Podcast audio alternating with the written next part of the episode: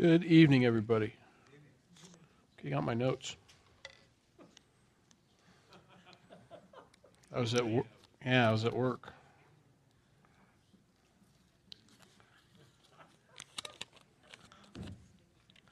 Bam.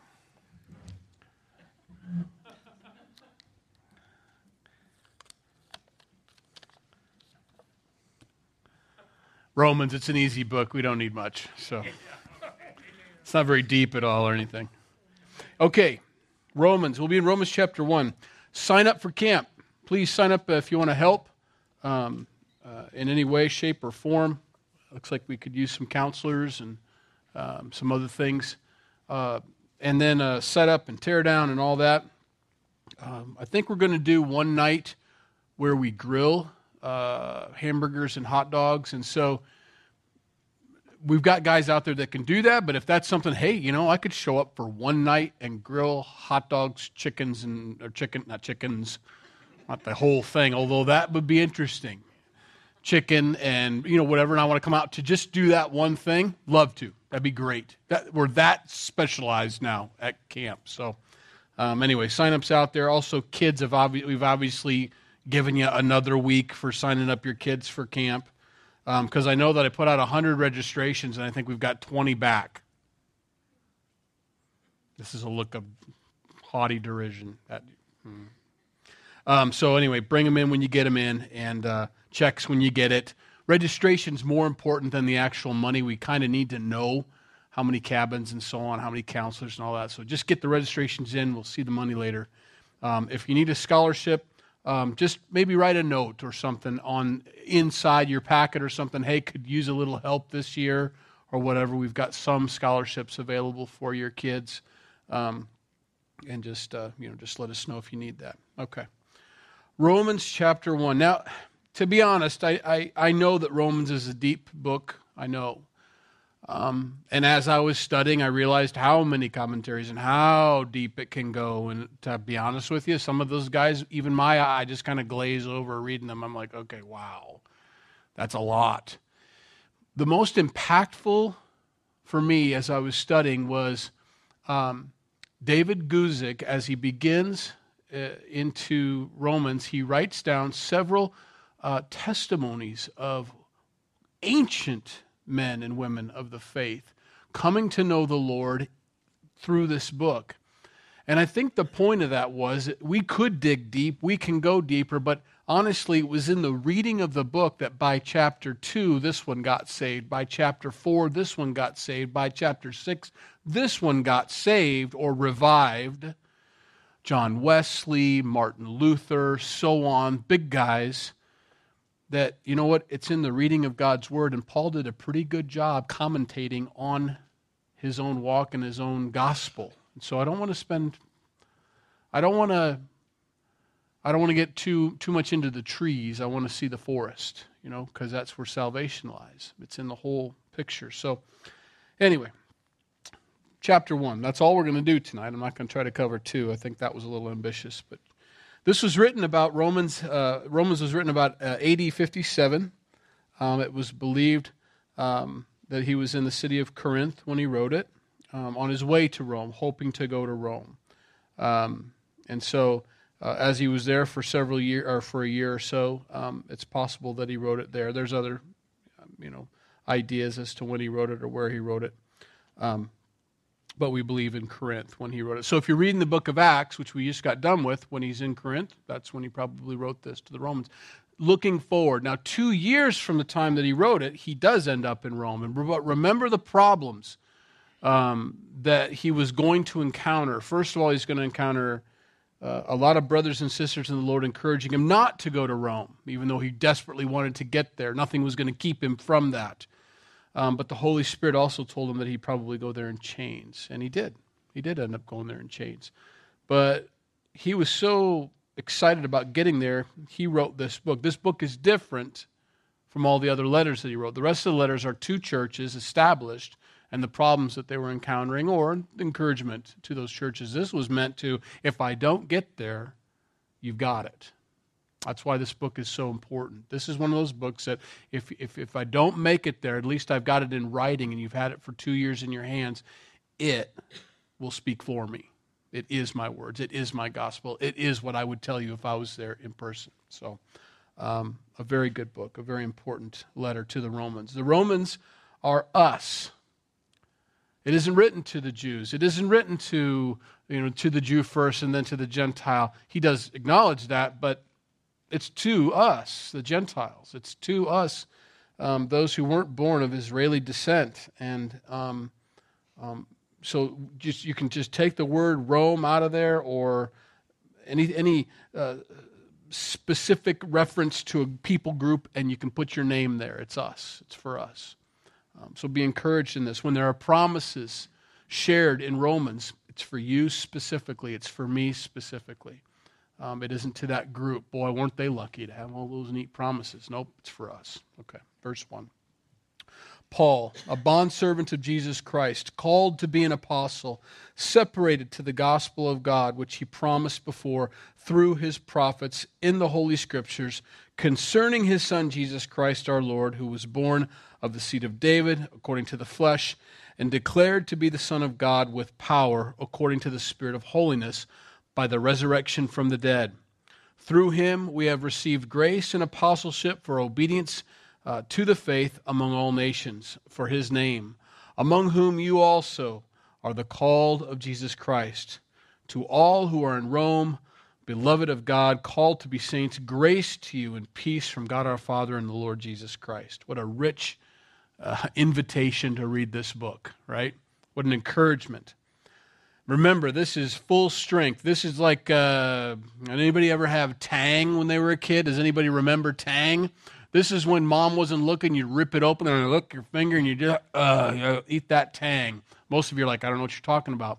It'd be like lemonade, those powdered lemonades or Kool Aids or whatever.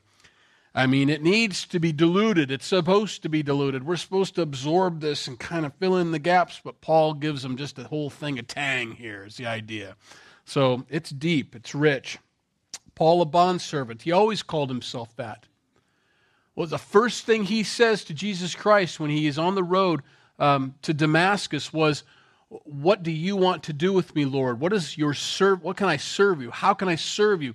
From the, from the very first, being a servant, 25 years later, that's when he writes this, 20, well, 20 plus years into his walk with the Lord ministering, he's still a bondservant. Nothing's changed. Nothing's changed. That's faithfulness. That's the first thing I want to notice about Paul. He's a faithful brother, he's a faithful man. He's faithful to God. He's faithful to people. He's faithful. He's faithful. He's faithful.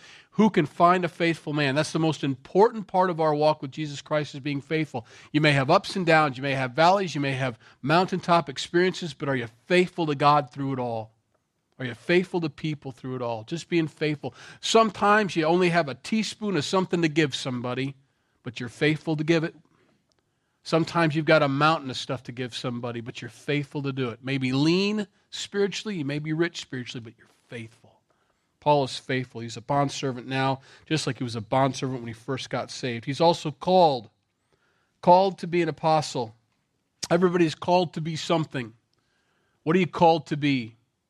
That's the most important thing. There's a lot of most important things in the book of Romans. This is the next most important thing is to figure out what you're called to do and do it. But that's it. Don't do any less, don't do any more. Do what God's called you to do. I think sometimes we venture off into areas we're not called to do because we think it's a stepping stone. I'm called to do this, but boy, I aspire to do that. Aspirations get us in trouble, usually end in disaster, usually don't go so well. It's important to find out what you're called to be and just be it. I am called to be a plumber, then plumb. You know, I'm called to be a farmer, then farm. I'm called to be a rancher, then ranch. I'm called to be a pastor, then pastor. You know, I've tried to do the evangelist thing. I do the work of an evangelist, but I've told you many times, and you've experienced it many times, I'm just not called to that. I will give you the gospel. We do baptize a lot of people. Somehow or another, in the midst of all these teachings, every Sunday and every Wednesday, people get saved because they're coming down from the beach and they're getting in the water. Wasn't necessarily from what I shared, it might have been something else, but people are getting saved. That's a good thing, but hopefully we're growing. That's what a pastor teacher's here for, to help us grow in the Lord, to help us to get more mature in the Lord, to say the hard things.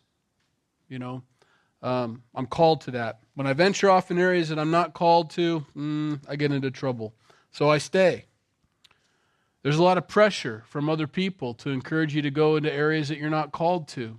And I'd encourage you um, to stick with what God's called you to do. Remember who you remember who is your boss. Remember who is the one who's equipped you. He hasn't equipped you to do anything else, no matter what anybody else tells you. He's equipped you to do this, do this. That's it. They may be disappointed in you. They may wish more of you, but and you can try. There's nothing wrong with taking a venture, a step of faith. I think I might, you know, but when you reach landmines, when you hit those landmines in, in your walk, step back and get back to where you're supposed to be. It's really good. It's encouraging to me. Paul's called to be an apostle. The rest of the guys were called to be apostles too. You know, we never we think of the 12 apostles, but Paul's an apostle. There's other apostles outside of the original 12. Matthias, we don't hear much about. He was the one chosen to replace Judas, and yet here we see Paul's an apostle. Barnabas was an apostle. Others were apostles. Um, that just simply means called by God, sent by God. You know, um, I don't. I wouldn't call myself an apostle. I think that that's something you let God do. You know, He can call you an apostle, but I'm always leery of people that say I'm an apostle. You said that with a really deep, resonant voice, like you're proud of it you know, kind of thing. And it makes me wonder sometimes. I'm an apostle. Okay, well, good for you. Whatever. Um, Paul says I'm an apostle. He also says, secondly, I'm separated. I'm separated. I'm separated to the gospel of God. Separated from what? It means you have to be pulled away from something. Remember what Paul was pulled away from? Being a Pharisee. Being just another leader of the Jewish nation I'm going to separate you. I'm going to separate you from everybody. I mean, this is one lonely guy. This is one guy that really understood what it meant to have the sufferings of Jesus Christ because Jesus separated himself to do his Father's will. And anybody that wanted to do his Father's will was right alongside of him, and at the cross, he was alone. Paul has similar situations throughout his walk. He gets separated to be an apostle, he's separated to, to the gospel, he's separated for that one thing. It's what he does. God holds you responsible for what He's called you to be. He's never going to hold you responsible for what He hasn't called you to be. Okay? That's important.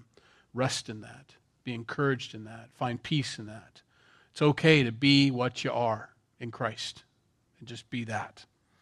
And so, he says that as much. I'm a bondservant. I'm an apostle. I've been separated to the gospel of God, pulled away, separated for the specific purpose, you know. Um, it'd be almost you know, I get in trouble in these things, but you know, I'm a, I'm I'm a tool in God's hands, and then that's great. That she means you're an apostle. But now I'm a, I'm a, I'm separated as in the tool bag for some specific thing. I'm a I don't know. Um, I've got a funny tool that I always challenge my kids to. They love playing with it, but they don't know what it is. Wrench is easy; you can spot that. That goes on a bolt, you know, or a nut. Not really. But go on a bolt, I guess too Bolt or nut wrench. Saw, they understand that that is. But this thing's got two rolly things on the end. It's made of plastic. It's a plastic handle, could be wooden if you're a professional. But it's got two plastic things, and the plastic things are grooved on the wheels there, so the wheel just rolls. Does anybody know what that is? Screen, very good. You install screen, that's right. Pretty specific, but essential when you need it. Everybody try to put in one with a screwdriver, a flathead screwdriver, try to punch that, push that black uh, gasket in there to put that screen in. Tear. But you use that thing, boom, boom, man, nice and tight, just like it's supposed to be. It's a good tool to have. Hey, we're all called to that. A specific tool for the right job. You may not get used very often, but boy, when that job you know comes up, boy, it's nice to have you in the tool bag. You know if I could ever find it in my garage. Which he promised, this gospel that I'm separated to, called to, that's what I share, has been promised before through his prophets in the Holy Scriptures concerning his Son, Jesus Christ our Lord. This was told way, way time. I'm not telling you something new. It's not a new doctrine that I'm telling you. This is something that's ancient. It's from Genesis that this was begun to be fleshed out. In Genesis, we talked about a Messiah. This is He. This good news that you've all been waiting for, that all the prophets were waiting for, I have it. I have the good news that we've all been waiting for. This promised good news that was prophesied about in the Holy Scriptures. I have that, and I'm called to teach that. And you are too.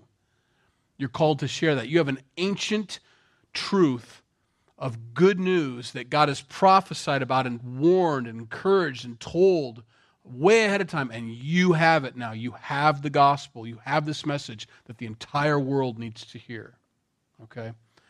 Um, and says, Paul says, I have that, and he's going to share it to them, give it to them. Concerning his son Jesus Christ, he's starting to unfold it now. Who is this good news? It's Jesus. That's important. He's who?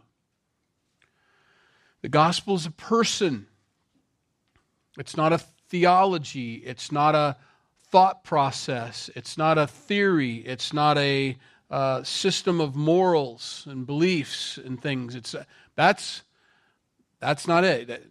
He he is all that, but it's a he. It's a person. You have to have that relationship with the person. Calling yourself a Christian is deeper than what it really um, you know appears to be at times from people. I, I I don't I don't really know what they mean sometimes when they say I'm a Christian. What does that mean? Does it mean truly that you want to be a little Jesus Christ? Because that's what Christian means. I'm a tiny little Jesus Christ walking around. I'm just like him. I want to be just like him. I'm a little little yippy dog that wants to be like the big bulldog. You know, remember that cartoon from Warner Brothers? Hey, Spike! And that little dog was yipping around, jumping around, and yip, yip, yip. that's me. And Jesus is the big bulldog. I'm nothing like him, but I feel big when I'm around him. I'm tough and I'm a loudmouth for him, you know because he's always there. That's what it means to be a Christian. It's the person of Jesus Christ that we're here to know. This whole book, the volume of the book, is written of him. If I want to know this person, Jesus Christ, who's always existed, created the universe, by him all things were made, in order for me to know who he is, I read this book because it describes him. It doesn't do any good to memorize this if I don't know that it's describing the person of Jesus Christ. The Holy Spirit is the Spirit of Christ, and He dwells in us, and He gives us His mind, the mind of Christ. It's a person, it's a person, it's a person. You can't have Christianity without Jesus, the Jesus, the real Jesus, the Jesus that this Bible describes. I know we all know that, but you'd be surprised how subtle it is moving through this world now that you can be a Christian, but don't talk about Jesus. That's impossible. That is impossible. I'm, I'm a Christian, but I don't believe all the things Jesus said. That's impossible. That's impossible to be a Christian and not believe everything that he wrote and everything that he said. It's impossible.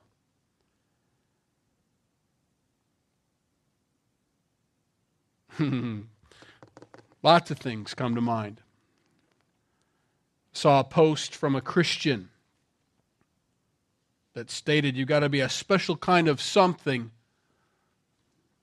to not believe that same sex couples should adopt kids out of the foster care system, but you'd rather have them stay in the foster care system as opposed to have them be adopted by same sex couples. You got to be a special kind of something. And this was a Christian that posted this.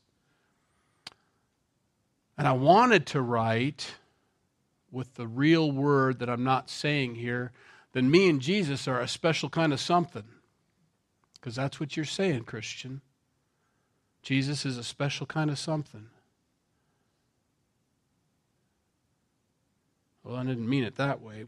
Yeah, well, that's what your belief says, Christian. Christians can't be called Christians truly if they don't believe the words of Christ, if they don't follow the teachings of Christ, if they don't believe everything he's ever written. You can't be that you're antichrist. That's a tough thing to tell somebody. to look them right in the face. Oh, you believe that? You're, you know, you're antichrist. They think of a cloven hoof guy with you know horns and a tail that's swinging back there, little red you know suit on, and he's going to dominate the world one day. And Paul says as much as many antichrists have come into the world, and, and if you join in the teaching that Jesus didn't say what he said and you don't believe what he said and you think that you're going to, like a smorgasbord, pick and choose and make him out to be what you want him to be, then you are Antichrist. So important. So Paul says, I'm not. I am a follower of Jesus Christ. He is the good news, who was born of the seed of David according to the flesh. In other words, he was a full blooded man, completely man, and declared to be the Son of God with power according to the Spirit of holiness by the resurrection from the dead, fully God. See how much doctrine he's getting here just in the greeting? Jesus was fully man, he was fully God. Don't let anybody tell you otherwise. Fully God, fully man. Well, what do you mean fully God? Fully God means he says about the temple, in three days this temple will be destroyed, and I will raise it up. But he spoke not concerning the temple, but of his own body. That means Jesus Christ did not wait for the Father to raise him up from the dead. He raised himself up from the dead because he was able, fully God. Jesus raised himself from the dead because he was perfect, because death couldn't hold him, because death can only hold those who have sinned, and he was sinless, and therefore he was able to raise himself up from the dead and powerful enough to raise himself up from the dead. Through him we have received grace and apostleship for our obedience to the faith among all nations for his name, among whom you also, you also, put your name there, JD also are the called of Jesus Christ. I am. To all who are in Rome, not some, not those, not a few, to all who are in Rome, beloved of God, called to be saints. Paul believed every single person in Rome was beloved of God and called by God to be a saint. Everybody to all who are in Rome. That's why there's a comma there. He doesn't say to all who are called to be saints in Rome, to all who are in Rome, beloved of God, called to be saints, in that order. Grace to you and peace from God our Father and the Lord Jesus Christ. Grace and peace always go together, and you cannot have peace until you understand grace. But those go together, and that is the complete Christian. A person who truly understands grace and has received God's grace, which is his unmerited favor, has peace in their hearts. They no longer are burdened with that guilt and that shame. Now, that does creep up. You're like, wait a minute, I have a little guilt and shame. We do. That's because we believe Satan sometimes, and he is the whisperer in our ears that tells us he is the condemner when Christ has clearly told us that there is no longer any condemnation for those who are in Christ Jesus. And we have to remind ourselves of that sometimes, that he's a liar. He's the father of lies. He doesn't care what Jesus said. He doesn't want you to believe what he said. So he tells you that you're condemned, that you're wicked, that you were saved, but now you're not because you're some kind of wicked heathen now. No, no, no. You're saved by the blood of Jesus Christ, not based off of your performance. I say that to every single person I've baptized. Every single person that's ever got in the water with me out there, at least. I don't know what other guys say, but I remind them of this. Remember this day. Look around you, soak it in, see the witnesses, feel the freezing cold air or the beautiful sunshine. No matter what the circumstances, remember this because this is the day you remember that I am saved by the blood of Jesus Christ and not on my performance because you're going to have bad days. You're going to have bad weeks. You may even have bad years. But your salvation is not based on your performance from here on. It's based on what you're saying here right now that I am dead to my sin, to my flesh. I now rise to new life in Christ. It is no longer I that live, but Christ live in me to remind them of that and to remember this day. And they can look back on every, every bad day, every time they come home from work and say, I can't believe I blew my witness today. It isn't okay, it's not acceptable, but it doesn't value, it doesn't change your salvation. Your salvation is what He did on the cross for you, and your trust and your faith and your belief in that is why you're going to heaven. Grace to you and peace Paul so desperately wanted everybody to have what he had grace and peace. Jesus wants you to have peace. He wants you to know that, that you have peace with God through his son, Jesus Christ. You have peace. We're not at war. God's not at war with you. You have peace. That's a relief. We may be at war with one another in the church, outside of the church, with nations. Everything else is at war because we live in Satan's realm right now. I tell you what, he is king, that's for sure, right? Right now. He is the God of this world. Jesus said so. But not for long. And so that's why the world looks the way it looks. That's why we feel that pressure. We feel that warfare going on around us. But we have peace with God. That's all that matters. First, now he's going to start. First, I thank my God through Jesus Christ for you all, that your faith is spoken of throughout the whole world. For God is my witness, whom I serve with my spirit in the gospel of his Son, that without ceasing I make mention of you always in my prayers, making request if by some means, now at last, I may find a way in the will of God to come to you, for I long to see you, that I may impart to you some spiritual gift, so that you may be established. That is, that I may be encouraged together with you by the mutual faith, both of you and me. This is specific. These are to the believers that have already sprung up in Rome. Everybody in Rome can be saved, but this is specific now. This is to those folks that are saved, who are, who are believers. A lot of people reading this book get saved. That's the intent. That's what John was written for, too, that people might become saved. They might believe on Jesus for their salvation. That's the intent of this book also to the Romans, to lay it out for them. Either what's happened to you already, let me explain it because you don't know the details, or to get saved, for you to come to know the Lord. I can't wait to get to you, he says. I've been trying to get to you within the will of God I don't want to go outside of the will of God, Paul says, but I desperately want to see you somehow within the will of God that I might impart some spiritual gift to you. I've been praying for you.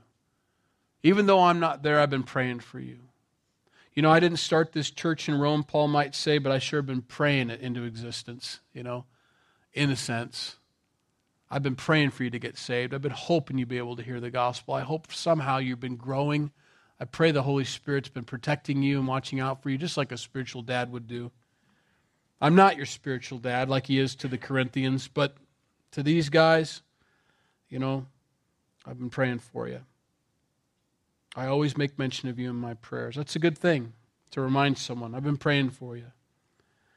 Um, and mean it.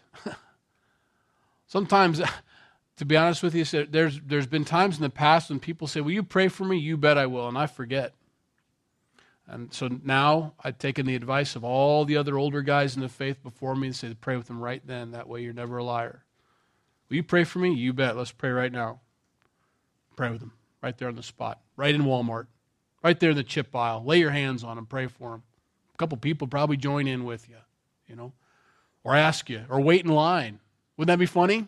Can I be next? Absolutely. Let's have church right here by the Doritos, you know. Pray for people right there on the spot. Paul says, without ceasing. Now, he's not as fickle and, and, and distracted as I am. He prays always without ceasing for all these people. And I do. I do. I pray. But probably nothing like him. I'd, that'd be hard to match that. Anyway, I hope to get there because it's mutually beneficial for both of us. I know that when I minister to you, when I get there, it's going to be a total blessing for me. Paul had understood that. He's, he's been in the faith long enough to understand when I give out, I get back. It's kind of a interesting thing that works out there. You are spent. If anybody's ever ministered to board, whether, whether you're ministering in the Sunday school class or you filled in up here or you've ministered a, on a missions field or whatever, just giving out the word of God is the equivalent, it feels like, of a marathon. You get done, you're just like, oh, how hard was that? I don't know. It was just hard. I talked for an hour, you know.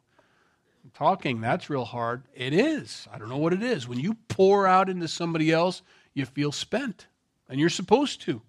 You're supposed to. And that's why we go back to the Lord. We, that's why Jesus got away after a whole day's worth of ministry. He knew what he needed. I'm not physically exhausted, although he did fall asleep in the back of the boat in the middle of a storm, so he was.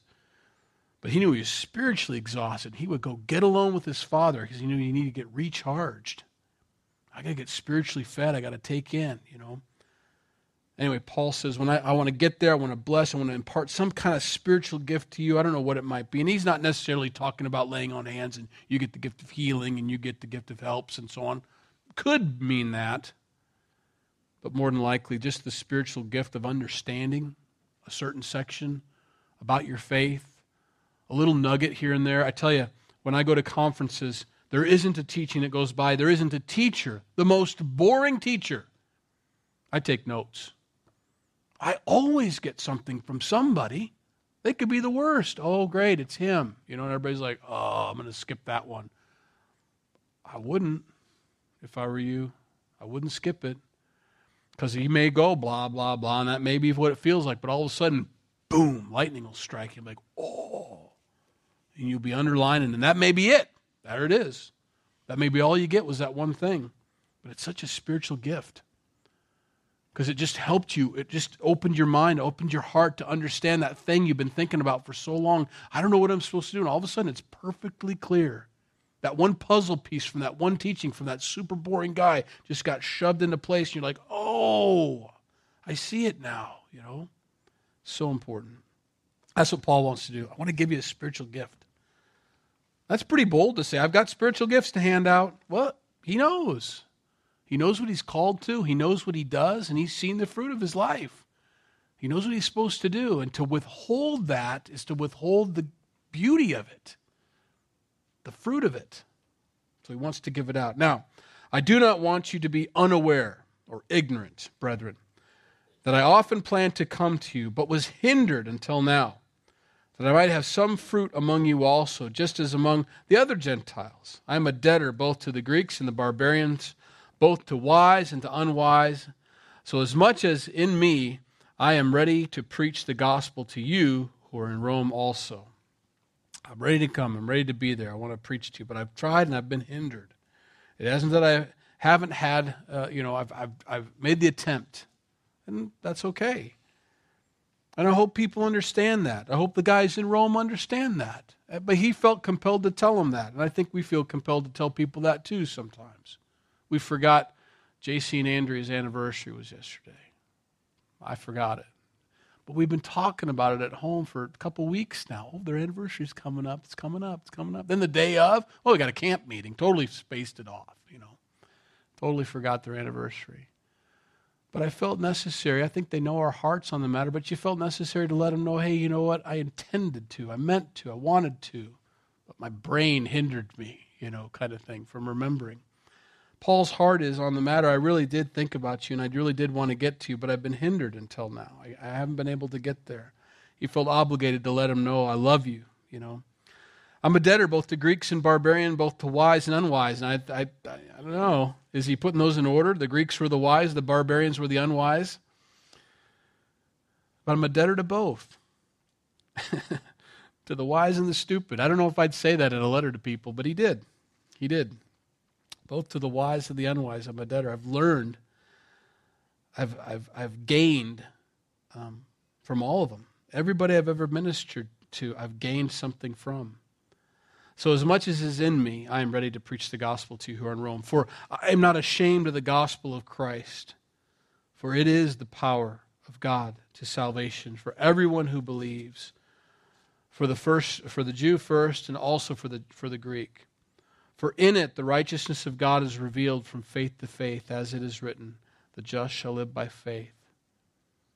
That's what's uh, that's the important part of it. The, the gospel, the good news, is the power of God to, to salvation, um, and still is.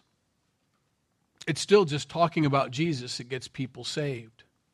Um, we have an overhead projector now. I don't know how long we used. Uh, well, we don't call it that. What do we call this? Is it considered an overhead? It's a projector now, but I used to have an overhead projector where Jeff Kennedy would be there with his transparencies and he'd be sliding the words up as we'd read and sing. And then there, a fly would land on it and crawl around. You see this giant fly rolling around. So certain things have changed. You know, we've modernized in certain areas. Look at these soft, cushy chairs you guys have now. Remember the gray ones? And older folks remember the white plastic ones, the stackables and the hills are shaking their head, going, Man, I remember the tents. Things have improved a little bit in certain areas, but you know what? It ain't the chairs, it ain't the projector, it ain't what we have. It's the gospel of Jesus Christ that saves people. Still, always will be.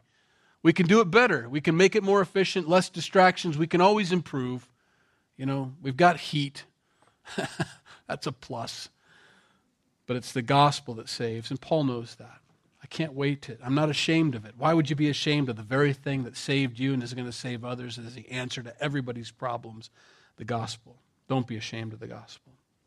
For the wrath of God is revealed from heaven against all ungodliness and unrighteousness of man. What's the difference? Ungodliness is the first four commandments, unrighteousness is the other six. The first four towards God, the, the last six are towards man. That's the difference between those two. Uh, God's wrath comes against all godliness and all unrighteousness of men. Who, the men, suppress the truth in unrighteousness, as they're doing those last six commandments or not doing those last six commandments, depending on what they said, it suppresses the truth. Because what may be known of God is manifest in them, for God has shown it to them. Men know God. They just choose to suppress it. All men know God. They just choose to suppress it. I think that's the most important thing we can learn as we're ministering the gospel to other people. They know there's a God.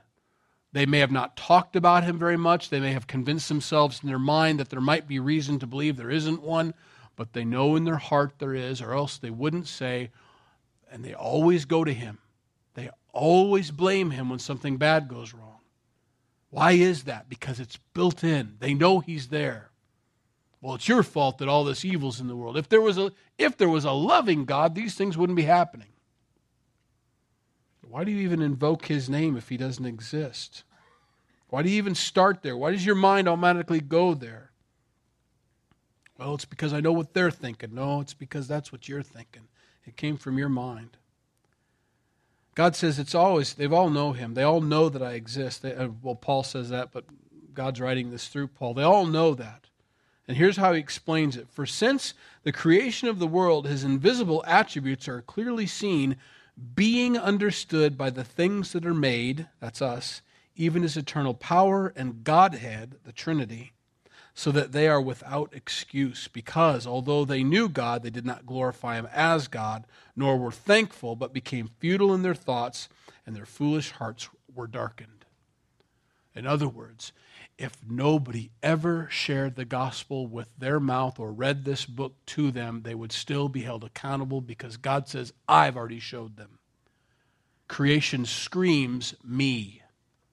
All of it. If they sat down in a field long enough and thought about it and looked at all of creation, it would even show the Trinity. It would even show the need of a Savior. It would show the Father. It would show the Son. It would show the Holy Spirit. It's all there. This whole thing, everything we look at is one big Bible, Bible study, one big object lesson. It's so easy. The kids are out there. You can hear them playing out there. It's so good to get those kids outside, out of the classroom. So we can do some pretty cool crafts and some pretty cool things in there, but nothing compares to God's object lesson out there. Nothing can beat that. I think of the Durr kids and all the stories I hear about your kids when the, you know, how you homeschooled them and how they. Uh, I hear Sonny would say how how they dive behind bushes when cars would drive by the, the, the house and stuff. Remember those stories? And he'd dive and. And I remember the two girls when we were, I was deer hunting and they were riding their horses up there. How much they learned from being out there and they still love going out there. They love being outside. Um, always photos of them being outside, walking on the railroad tracks. You know, um, I don't know. There's just a lot there. There's a lot to learn about God, just being in it and letting and letting the kids just be in it and explore it and absorb it. You know, um, they learn so much. I remember I remember myself learning so much. I, I don't think I knew I was getting a Bible study, but I was. I mean, you could sit down and face down into the grass on a sunny day when I wasn't staring at the sun, which is why I wear glasses now because I didn't realize it was burning my retinas. Nobody told me.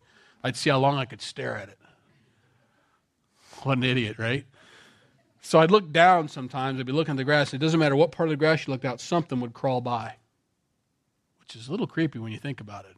Uh, no pun intended. I mean, it's a little creepy when you look and you see creeping things are everywhere out there, you know, and you'd look and you'd see that and you'd watch things.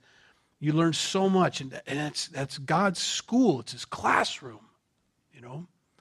And he says that. I built it that way. My invisible attributes are clearly seen and understood by the things that are made. I made it so that you could understand who I am, even his eternal power and Godhead, so that they're without excuse.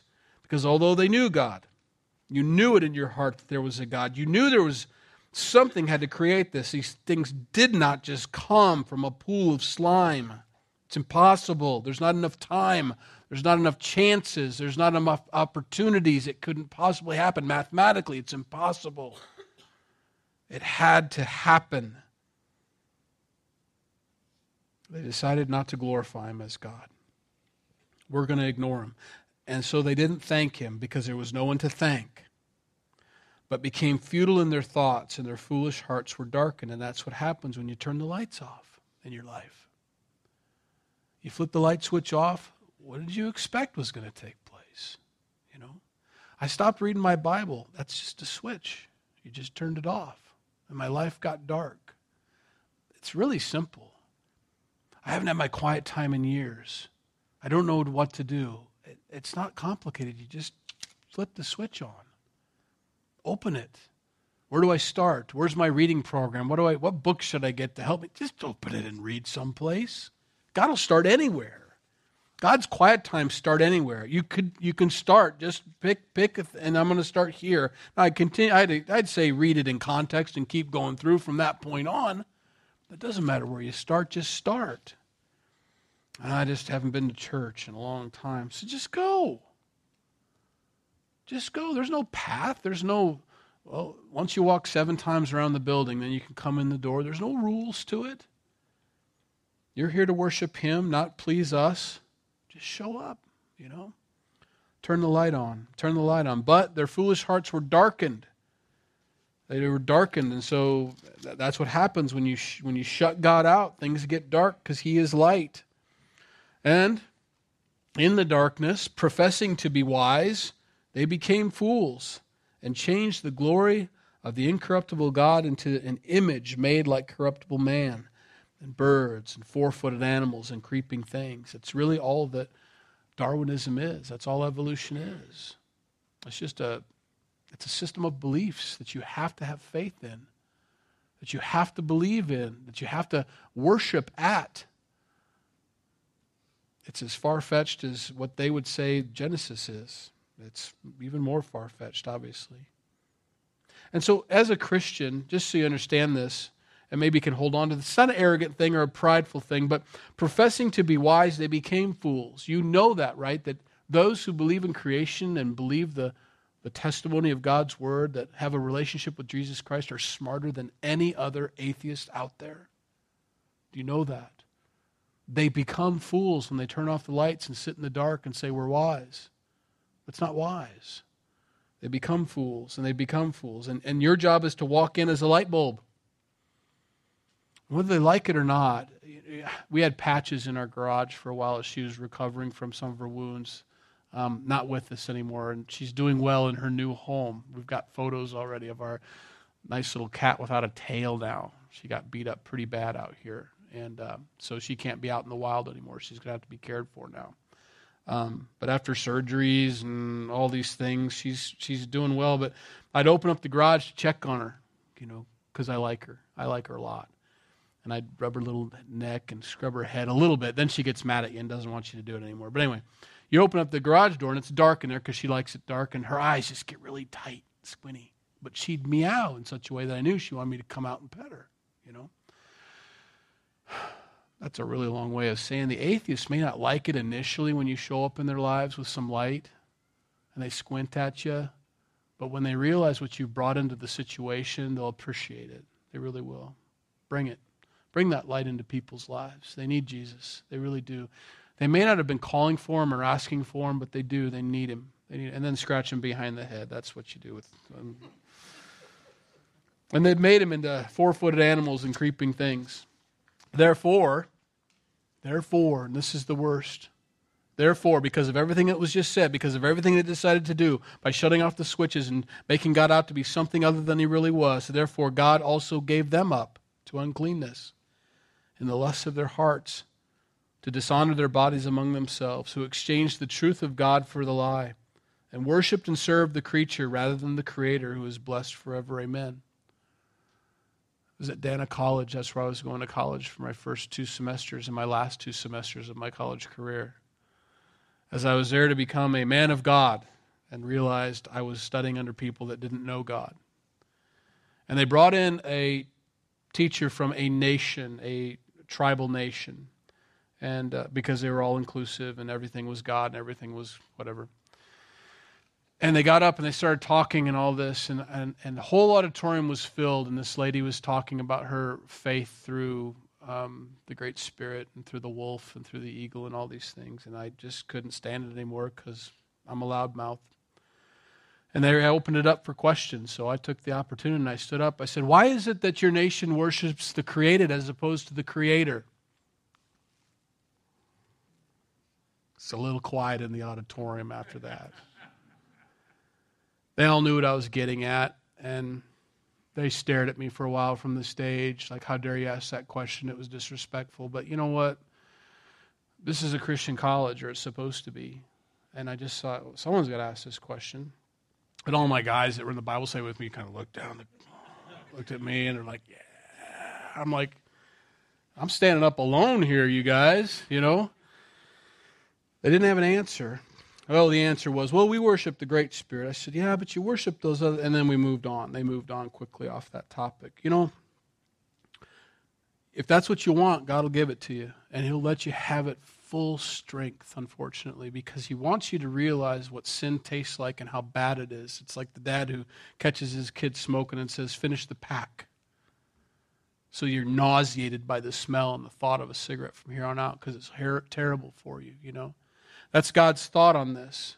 That's what Paul does in Corinthians. He tells the Corinthian church, you need to get rid of this guy for the destruction of his flesh. And then in 2 Corinthians, he says, bring the guy back because his flesh has been destroyed. Now you can encourage him in the Lord. You don't want him to be swallowed up with too much grief. God does the same thing for this world. If that's what you want, you can have it. The rain falls on the just and the unjust alike. The sun still shines on those that don't follow God and don't want to be, have Him in their lives, but they still benefit from His existence and from his creation.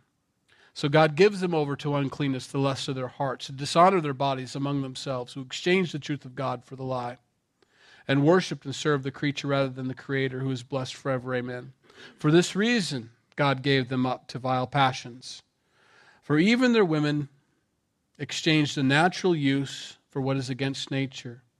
Likewise, also the men, leaving the natural use of the woman, burned in their lust for one another, men and women committing what is shameful, and receiving in themselves the penalty of their error which was due. Homosexuality is a sin that's an abomination to God and will always be an abomination to God and never changes. That's an uncomfortable thing to say in 2017 because it is so prevalent in our society as accepted and they're born that way. You're not born that way. God may have given you over because you've decided to shut the light switch off and this is what you want and I want it and he will give you over to it and allow you to go as far as you want to go with it until you've come to the end of it. But you need to find your way back to the Lord. It's not acceptable. It's a sin. Well, it doesn't say anything about women, lesbians, they're okay. No, that's why he says in verse 27 likewise, as he describes the men in detail, what he's describing about the men in detail is likewise what he was talking about in 26. He's including it. It's sin. It's sin. It's something Jesus had to die on the cross for. It's no worse than any other sin out there, but it's still sin. It's not accepted by God. That sin is not accepted by God. And he says that they received the penalty of their error, which was due. I don't know what that penalty looks like. It could be a lot of different things. I know what my rebellion looks like. I received the penalty of my rebellion in all sorts of other ways. I haven't delved into homosexuality. I haven't given myself over to that sort of thing. But I've given myself over to all sorts of other kinds of sins, and I have received the penalty that was due. Two, two DWIs I've got, um, abortion, paid for my girlfriend's abortion in high school. I've got that one, paid that penalty. Um, I've got a lot of them. Just as, just as guilty as anybody else out there, but forgiven. And the blood of Jesus Christ has paid for all of my sins. And I'm not going to heaven based on my good deeds or because I've outweighed those terrible things in the past.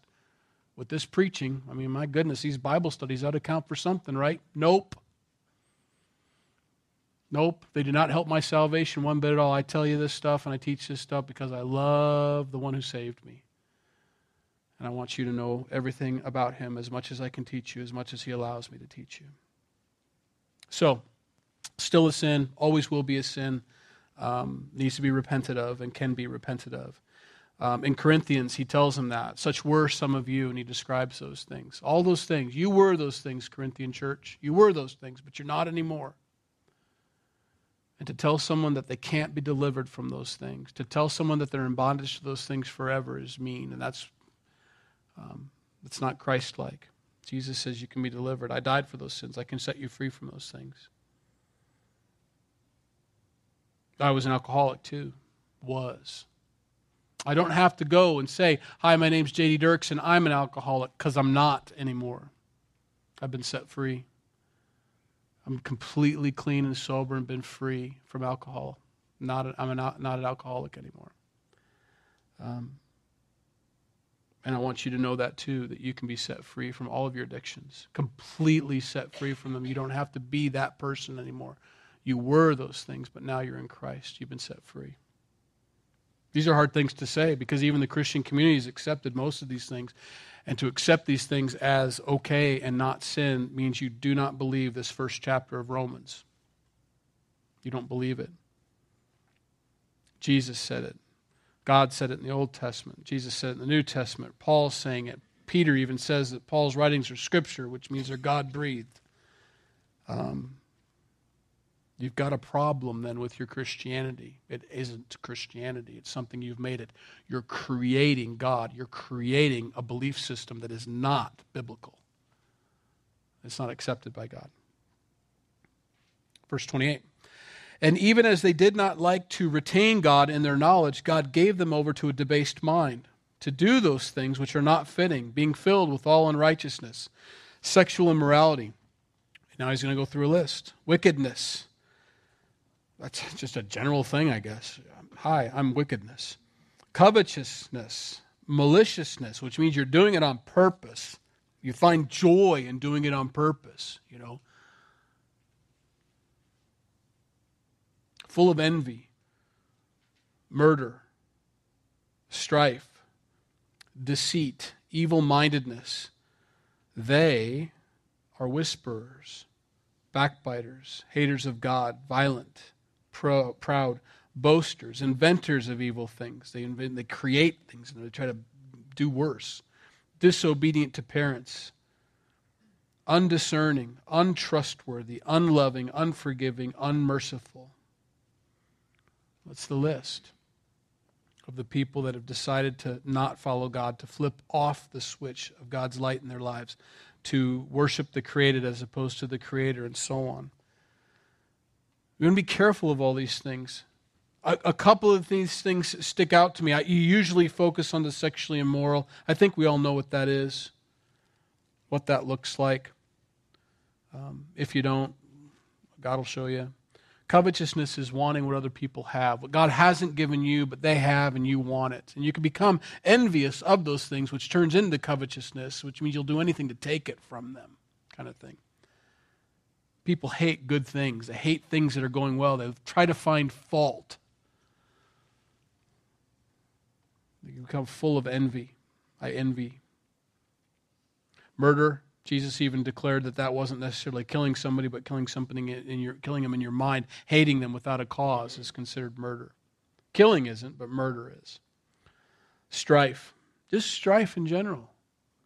Strife in your marriage, strife in a church, strife at your business, strife with employees, strife with employers, strife in general, sin. Not to strive, not to be strifing. you know? This is the one that catches me the most. This is what I wanted to focus on, though, a little bit, was this whispering thing. This whispering. I think it all goes together when he describes that whispering. Whispering and backbiting kind of go together. They really do. Because you don't want to backbite in front of anybody or out loud because they might hear you. So you whisper it. I'm always cautious about the whispering conversations, even in our church. It's one thing to be counseling someone privately in a closed room or something, but when there's whispering going on and when someone else walks by it, the conversation stops. I'm betting you 90% of the time that conversation should have never been started. What's with the whispering? Why are things said quietly and secretly? And, you know, Jesus says that everything and every thought is going to be shouted from the mountaintops. Everybody's going to know what you've ever said. It's all recorded anyway. Best guard your mouths. Clarke is the commentator that had a great way of putting this whispering. Whispering, what is whispering? He, he dug into it a little bit because he wasn't sure what it meant, you know. And he says it's the assassination, it's the clandestine assassination of someone's character. Ooh, that's three great words, isn't clandestine? I've always wanted to use that word. Assassination, wow, of someone's character. It could even be true, he said. It may even be true statements. But the point and the, the purpose behind the whispering is to clandestinely assassinate someone's character, as opposed to love, which covers a multitude of sins, keeps no record of wrongs, and wouldn't be whispering. Love doesn't whisper.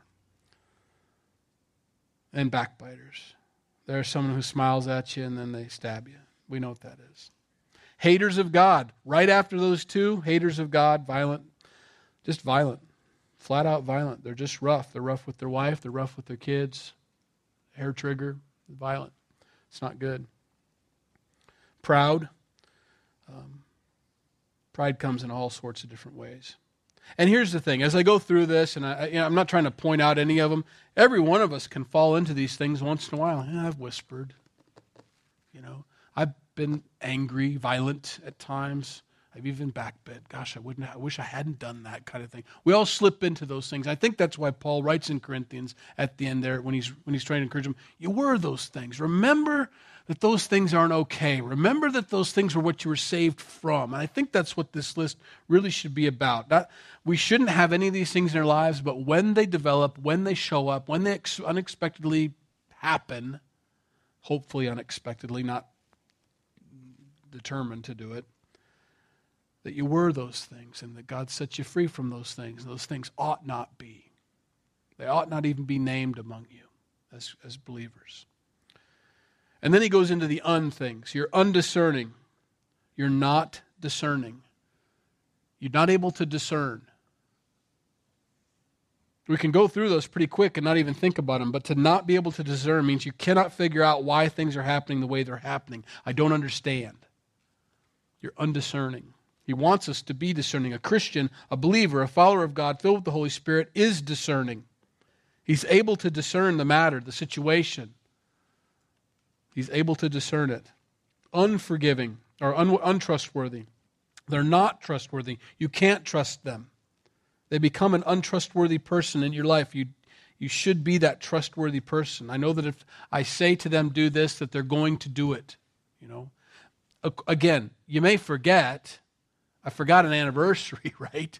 Doesn't mean I'm untrustworthy. It means I'm just a bonehead and I get, th- I meant to, and you make it up and you apologize and you get right with them, you know, kind of thing, but trustworthy, unloving.